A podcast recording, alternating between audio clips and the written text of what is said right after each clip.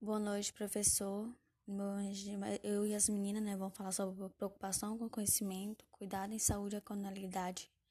C. Perspectiva para um saber fazer corpo, né? A gente vai falar um pouco sobre esses dois artigos, meu grupo. Bom, preocupação com conhecimento, né? É quando estudamos o nascimento da filosofia, podemos conhecer, né? Afirmavam que a realidade é racional, que podemos também conhecer é, porque também somos racionais, né? Nossa consciência é, constituir a, por sujeito, eu, a pessoa, cidadão, tem uma reflexão filosófica, né? Que somos seres racionais conscientes, que o conhecimento das coisas, sim, é o conhecimento do conhecimento do, desse conhecimento, tem uma reflexão daquilo que a gente tem conhecimento, né? E quer saber sobre quer saber sobre o mundo, né? É, que também manifestando como percebedor, né? Imaginante, memorioso, falante, pensante, consciência psicológica, né? Daquilo que procuramos conhecimento, né? Tenho curiosidade do conhecimento. É um sentimento da nossa própria identidade, né? Formado por nossas próprias memórias, consciência moral. Então, esse sujeito do conhecimento é que reflete sobre as relações entre atos, entre atos, né, significações, conhece a estrutura formada por eles, que é a percepção, a imaginação, memória, linguagem e o pensamento, tudo isso, né, a gente vai criando buscando o nosso conhecimento, né. Então, assim, a, na filosofia, é, preocupou-se que o problema, né, do conhecimento, ela sempre esteve voltada para a questão do verdadeiro, sempre buscamos questões verdadeiras verdadeira, né? Então, desde o início, os filósofos eles deram conta que o nosso pensamento parece seguir certas leis ou regras, né? Para conhecer as coisas né, que buscamos, procuramos alguma diferença entre perceber e pensar, né? Naquilo que buscamos a diferença.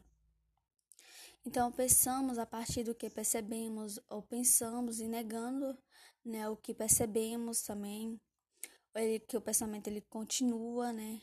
Pode corrigir a nossa percepção, o modo em que nós aparece, né? O modo que pensamos, o modo que realmente somos, né? Que a gente buscamos conhecimento, a verdade, né? Através do conhecimento, buscando, né? Ter aquela curiosidade de buscar mais conhecimento, né? Através dos filósofos também. E é isso, as meninas vão dar continuidade. Bom, o que eu entendi pelos estudos é que é importante não naturalizar a narrativa social em torno do estudo biocontrolador, mas entender as pessoas envolvidas nesse processo de institucionalização.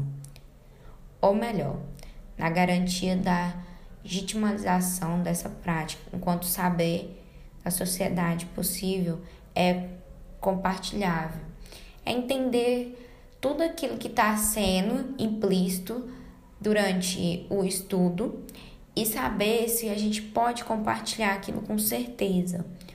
Uma das hipóteses que gente legitimam o enfrentamento dessa questão é que houveram mudanças no âmbito da política publicadas relacionadas ao tema da saúde apesar de pouco divulgado nos meios de comunicação. E que essas mudanças não implitam apenas uma democratização, desencandeiam por programas de governo. Agora, nessa parte de rede social, que a gente consegue ter mais a visualização concreta daquilo que está sendo estudado ou que está sendo divulgado por meio da saúde, pelos empates travados no seio da sociedade, principalmente por mulheres ou grupos invisibilizados por saber que se depende de globalização ou universalista. É depender de um meio de comunicação para poder expor aquilo que você está tendo o estudo concreto disso.